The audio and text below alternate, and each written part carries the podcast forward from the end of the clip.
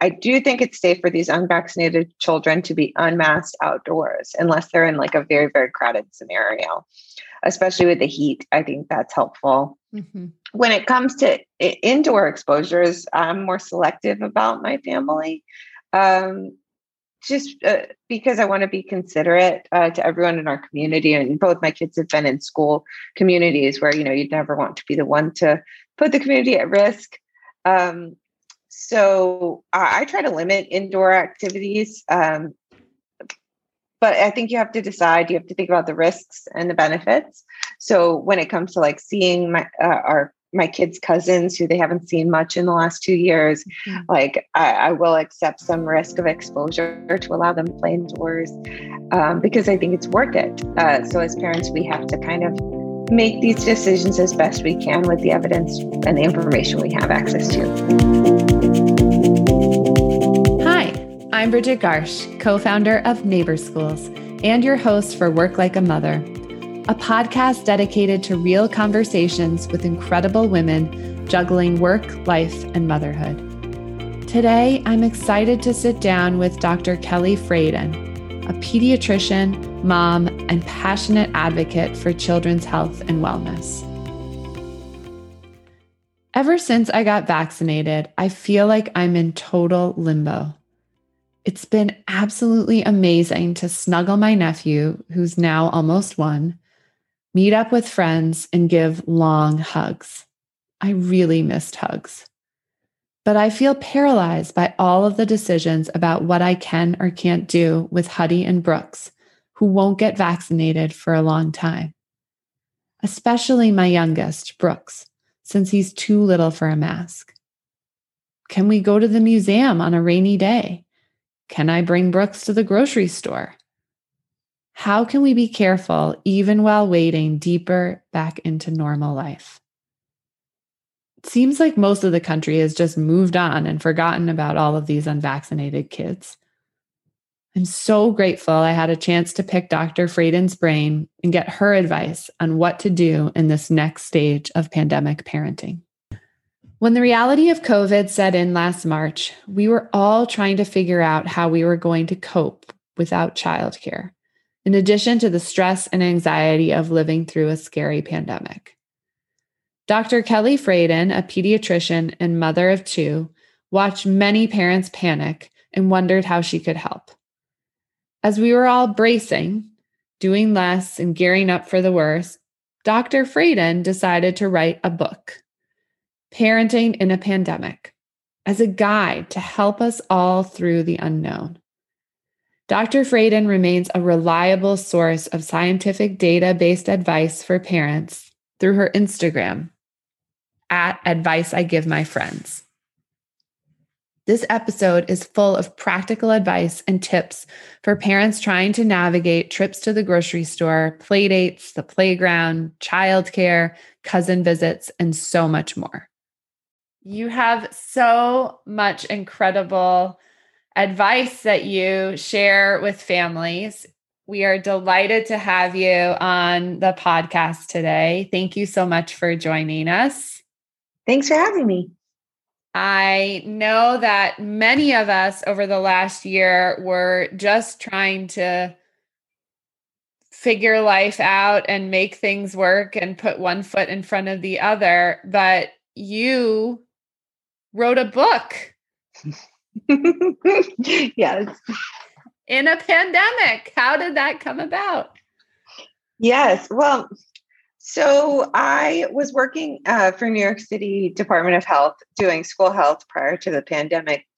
And when everything shut down in March of 2020, I was really just panicked about what was happening to families um, in my area and where were they getting their information and everything was changing so fast and i started sharing um, what i was reading and hearing you know from sort of the scientific medical community um, on my instagram page and a lot of people were really desperate for good guidance and information. And then in July, I went to send out uh, my first newsletter, and I realized I had written 70 pages already about um, parenting in a pandemic. And I said to my husband, you know, like I should turn this into a book. Um, and by that point, I had taken a leave of absence from my job because I didn't have any childcare, um, like many people. Um, so I decided to write it. Uh, I wrote it in a month, like after my kids were asleep early in the morning during the rare movie. Um, and I just got it out there because I, I wanted to do something to be helpful during such a chaotic time. Wow, that's incredible. And what were some of the points that you really felt like strongly compelled to share with parents about coping during this time? Uh, you know, I think it's important that parents embrace some of the strategies we try to encourage our children to develop as well, like, say, a, a growth mindset. So, the idea that every decision we make uh, and everything we do doesn't always have to be perfect as parents that we can just be doing our best and accept that we're we're still growing and changing and i think that that is helpful for us in having peace of mind as we go mm-hmm. through parenting when resources are constrained like they are during uh, the pandemic it's like to be able to accept that sometimes your best is just enough mm-hmm. is is i think a really important coping strategy and it models for your children that that sort of behavior. I think another uh, thing i really emphasize in the book is um, mental health um, which i kind of saw coming and, and was part of the reason I was so concerned is that all the isolation and change and mm-hmm. fear and uncertainty has created sort of a kind of perfect storm for heightening our anxieties, um, causing anxiety in children, and you know even variants of like post-traumatic stress or OCD. So thinking about how we can prevent that identify that and and sort of parent through that and know when to ask for help. Uh, that that stuff's all kind of in the book too. How has your own parenting experience been through the pandemic? How have your children been doing? You know i i've been really lucky i think because my kids are younger. I i worry the most about adolescents and the school age kids who are very tied to their friendships mm-hmm. um, how that can be more disorienting. My um, my kids are three and seven and so for them having um, a lot of time with mom and dad was very exciting during the pandemic. It wasn't really punishing. Um, you know having less structured activities has has been a gift to them and having a lot of free free play and it's been good to see their relationship uh, develop because they've spent so much time together. I um, I I do think that they've missed out on a few things I would have wanted them to have. You know, the birthday parties, the music class, those sorts of things. But in the grand scheme of things, like they've been safe and fed and and they've had parents um, able to attend to their needs. So i worry much less about my children than i do about other people in our communities who have really been um, more directly impacted by the pandemic. Losing loved ones or like losing jobs and losing stability in your home. I mean it's been a very stressful time for so many. And what's been the response from the parenting community yeah, it, has been really wonderful to connect with so many um, people this pandemic. I've done a lot of speaking for schools and um, a lot of podcasts. Companies have hired me to speak with their employees, mm. um, and and I actually um, am writing another book now um, about um, parenting your child through a challenge. So that will be out in uh, 2023. But the idea is that um, most children at some point have something come up where it's either like a diagnosis of a medical problem or a developmental disability or a learning difficulty a social difficulty. And and there aren't very many guides for how we parent through the unexpected. So mm-hmm. the idea is to talk about about how these things impact the rest of your life as a parent and and siblings in the home and school and friendships and all of these sort of non-medical things what was the inspiration for this new book? You know, this is a book that I've wanted to write for about 10 years. Um, and it's what originally got me to come onto social media um, because I was a childhood cancer survivor. Um, and so I sort of saw firsthand how it affected my family um, and my mom in particular. You know, the stress of coping with that diagnosis, and and what I've seen, um, you know, in working in in the Bronx in disadvantaged communities and um, in interacting with some people in Manhattan who have a lot of resources, is that um, you know you often when confronted with a challenge as a parent have to like learn the hard way how to navigate the system and how to advocate for your family. And it, it's it's remarkable that having like education or resources like it doesn't help with that um, and so that's sort of what motivated me uh, to create a resource that i hope will be helpful to a lot of parents Wow, that's really, really exciting to hear, and what an incredible resource um, to to make available. I think that overall families, it feels like are are feeling a little more hopeful as we turn the corner in the pandemic. But families with young children, like both of us, there's still a lot of uncertainty. Um, there's still a lot of questions about risk with kids not being vaccinated. What advice do you have at this moment in time where we have adults vaccinated and kids unvaccinated? It's a great question. I, I find that it's a very disorienting time for most parents because the guidance um, the guidance from the CDC seems to have just like left out uh, young children in in what they've put out.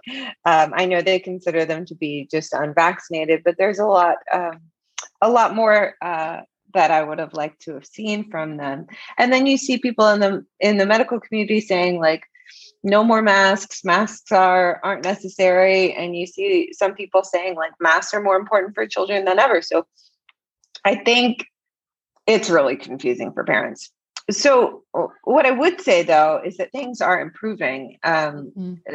it, you know the rates of covid are at the lowest they've been basically since it started um, it, it's it's really impressive to see how the cases have come down. Vaccination rates are are up, um, and it, it's very possible that in many of our communities where vaccines have been so so accepted that we won't see other surges of COVID um, unless new variants spread. That um, yes, we'll have like small numbers of cases uh, continuing to crop up. We're never, we didn't eradicate it, but but when we have seventy percent of adults being vaccinated, that's really going to limit the spread. So the problem is what makes it even more confusing is that it's not a national a nationally solved problem. So if I'm talking to you in Boston, the advice might be really different than like the advice in Mississippi, where like only 37% of adults have chosen to be vaccinated. Um, and and I think that it's very important that people be aware of like their local communities and what's happening there as they think about the advice, because that's going to impact your risk directly it's funny to think about it because we like to think that we control so much about our lives. Mm-hmm. But in reality, like the community rates of COVID will determine your risk of exposure more so than a lot of your behaviors. I do think it's safe for these unvaccinated children to be unmasked outdoors unless they're in like a very, very crowded scenario, especially with the heat. I think that's helpful. Mm-hmm. When it comes to indoor exposures, I'm more selective about my family. Um, just uh, because I want to be considerate uh, to everyone in our community. And both my kids have been in school communities where, you know, you'd never want to be the one to put the community at risk. Um, so I, I, try to limit indoor activities. Um, but I think you have to decide, you have to think about the risks and the benefits. So when it comes to like seeing my, uh, our my kids' cousins who they haven't seen much in the last two years. Mm-hmm. Like I, I, will accept some risk of exposure to allow them to play indoors um, because I think it's worth it. Uh, so as parents, we have to kind of make these decisions as best we can with the evidence and the information we have access to. And and I think you you hit the nail on the head just describing how parents, I mean myself, I feel very confused about and uh, about what to do and what is okay and what's not and having a three and a half year old who can wear a mask but then having a 14 month old who he's not going to be wearing a mask. And so that adds like another layer of complexity. And um, it was an interesting point that you just made about the local landscape as well and how that's another factor that needs to be considered. I think families are also just feeling like we want someone to tell us what to do like mm-hmm. yes i don't want to have to think through all of the different risks and and chances i would just like some clear guidelines of do this or don't do this um, yes the decision fatigue is a real issue I, I just think that it's really hard because people have such different risk tolerances mm-hmm. and such different um, situations with regard to if there's any high risk people in their lives that it's really hard for us to give give just out there advice. I mean i do think that some some indoor play dates with unvaccinated children where the parents are all vaccinated and the kids are at overall not crazy levels of exposure uh, i think it's fine. The where you get into trouble quickly is that if people are, are like oh, indoor playdates are okay. I'll see 10 different families this weekend. Then that that just becomes like a different mm-hmm. situation. Like the, you know, quickly that becomes um becomes a problem. I think so. I, I, I do think that you have to use your own judgment. There's just no substitute for it. you're not giving me like a magic wand that's going to give me all the answers. Um, or even I, I think the other piece is too like going into a grocery store, right? Where previously pe- everyone was masked. So you felt maybe a little more comfortable, but now with people being unmasked, that adds another layer of complexity. Um, what, how would you, for your own family, how would you, what would you recommend for, you know, camp or for something like a kids' concert or you know, a puppet show or something like that? You know, so I've I've sort of stuck with the the outdoors is is okay philosophy. Um, that's been my sort of decision hack uh, to make fewer decisions. Like anything outdoors is fine, um, and that's held true for camp for my kids too. The camp they're going to is um, primarily outdoors, and they're only required to mask when they're on the bus or if they go hmm. indoors mm. at the camp for some reason. Um, and I'm comfortable with that. You know, the camp is also being pretty thoughtful about not mixing pods of kids or not doing like big, big crowded uh, dance parties with the whole camp or whatever. Uh, so they did the same thing last summer and didn't have any spread. And I anticipate that it'll be the same this year. I feel great about it. Um, so other outdoor events, uh, I also would just embrace them. I don't worry about the grocery store um, for my kids because it's a brief exposure. So, um, you know, you, you have to remember that to get COVID takes probably about a thousand viral particles. And that's where the whole 15 minutes within six feet came from, is that that's like the estimated uh, load you would get if in within that distance for that duration of time. So while um, while in a crowded grocery store, you can imagine maybe there would be someone with COVID. You know, if your rates are as low as like three in a hundred thousand, it's relatively unlikely that somebody will be in the store with COVID. But even if they were, if you're not um, shopping with them together and like mm-hmm. within six feet of them the whole time, your your risk is still low. Hmm so I, I try not to worry about brief exposures um, because I just don't think it's very likely that it'll cause infection. Thank you. Thank you so much for sharing all of those helpful tips um, and even reducing the decision making to um, focusing on outdoor activities being okay. That takes a, a weight off of, I think, parents' shoulders to just have one less decision to make at least.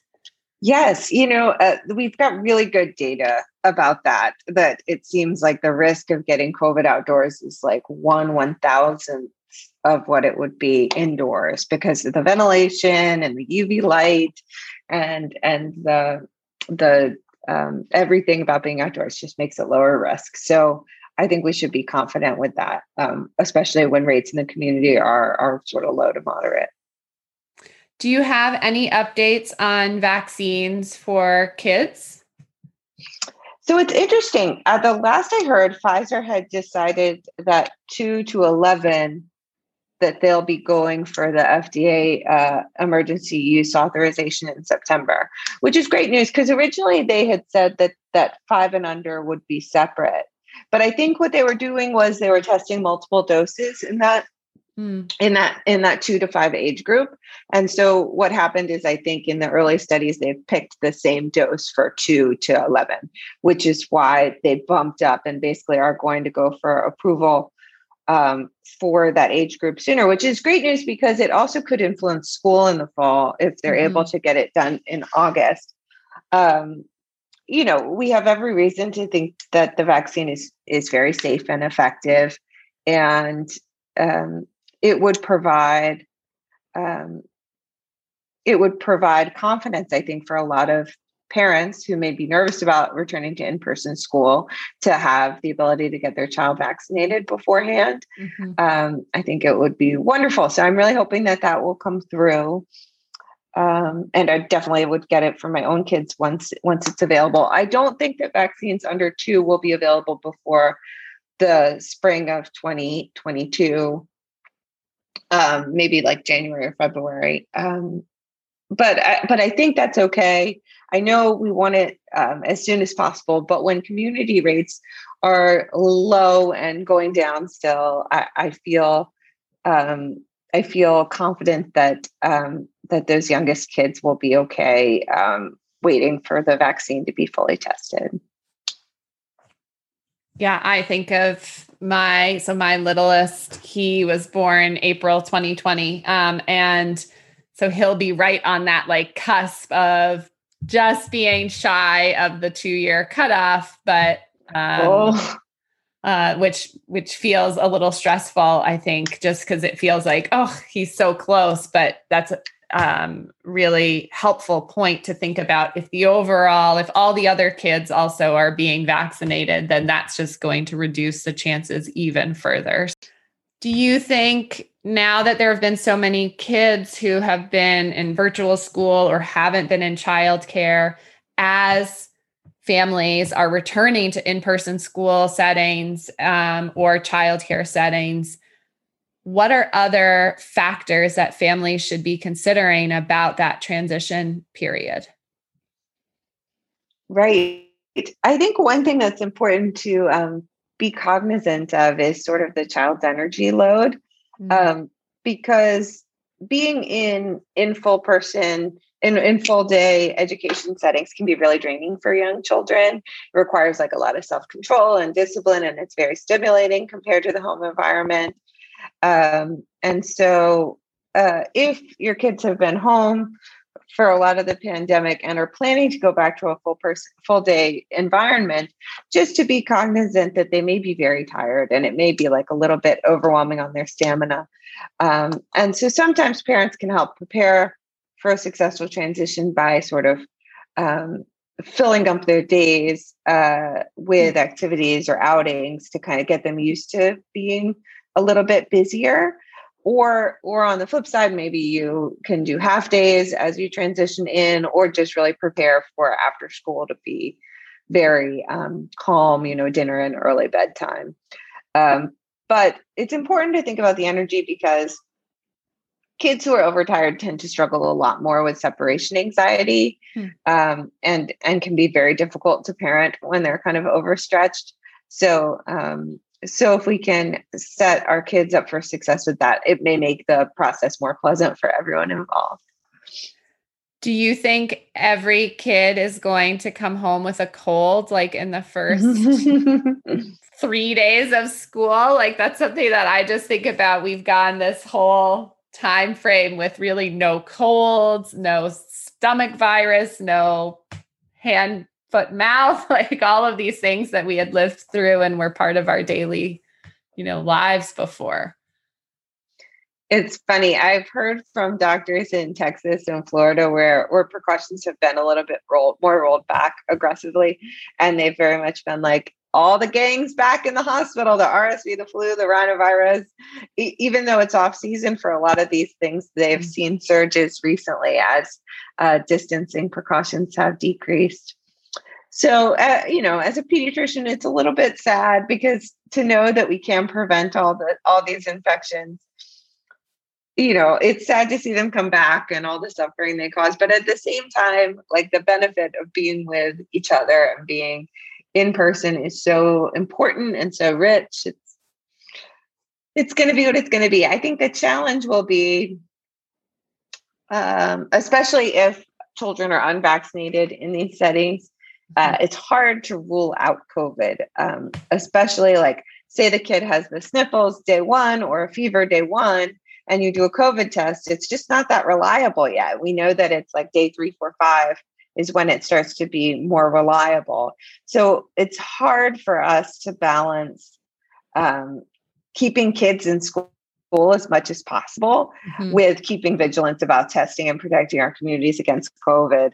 So I think that'll be a challenge for for those of us interested in school health to balance those um, those priorities and not be like quarantining classrooms left and right, um, but not be missing COVID and and letting letting it spread un, unmarked in our school communities. So we'll see how to handle that. Wow. Well, um, switching gears a little bit in terms of thinking about you and how you juggle all of the many hats that you wear. You're a mom to two kids, you're a doctor, you have an um, thriving social media presence where you're sharing so much advice. You're an author. You have so many things on your plate. How do you make this juggle work? I have to say it's a work in progress. I, I just went back to work full time um, in April in a private practice job. Um, and adding that on top of the social media and writing work I was doing has been a lot um, for my family. And, um, you know, I try to do all the same things that other people do, you know, delegate what I can, meal plan in advance, ask for help from my spouse. Um, eh, but I think realistically, I'll just have to hire more help long term um, to keep it up. you you just you know you want to prioritize. I, I want to prioritize the time with my kids. And so whenever whenever i can delegate um, the tasks that pull me away from that I, I try to do so. I love that. What advice would you give if you think back to a time when you didn't have your kids? What advice would you give to your pre-mom self hmm you know it's a good question i guess it, I went straight um, straight from college to medical school to, to residency to be a doctor. And, um, you know, that's a pretty, it was a pretty like grueling track. And a lot of times I was very focused on, um, on my, my work. And I probably would have encouraged myself to enjoy my, my independence and spend more time with my friends and kind of go out more like because you lose a little bit of that um, freedom when you have kids right now you always have to plan ahead that was one of the hardest things for me about bringing home my first was like, man, to just go to the drugstore, it takes like 40 minutes of planning. it's like, I, I, I, didn't realize like how, um, how free I had it before. So I would have, would have appreciated that a little more. Oh, I totally hear you. This morning I had to go to the dentist and it was like, so much effort to just get us all out of the house. Like, okay, do the kids have you know even are is there sunscreen on? Because they're probably going to play outside at daycare right when they get there. Like um, is the breakfast made? What's happening here? Okay oh wait i forgot the car keys. Like there's just so many moving parts that keeping it all in place to do something simple like the dentist is literally 5 minutes from my house and i was still late because i just couldn't wrangle all the the the pieces to get out the door. You know, I, I think it's uh, that ha- the same thing happens to me all the time. And I think we just have to be like kind to ourselves because when there are so many balls in the air and so many, so many shoes to tie and masks to wear, like there's, you're just going to miss a few sometimes. So we just are doing our best. yes. I'll just say that as a mantra. I'm doing my best over and over and over. Well, thank you so so much for spending some time with me today for sharing all of your your words of wisdom and your advice with all of the the parents who are listening. You know, I think one of the things I love about your advice is it's so research based and really backed in evidence. Uh, so that's really really useful for for everyone listening. Great. Well, so nice to meet you and thanks for having me.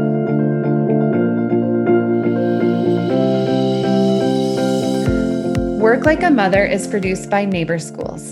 Neighbor Schools is a startup in Boston that I co founded in 2018 to help parents find daycare. As a first time parent, finding childcare can feel scary and intimidating. At Neighbor Schools, we help you find daycare you'll feel really good about so you can go back to work with the peace of mind that your little one is getting the socialization, support, and stimulation they need to learn and grow. We've helped thousands of moms and dads figure out the daycare search.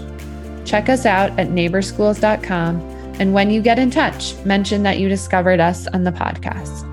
Thanks for joining me today. We'll see you next time.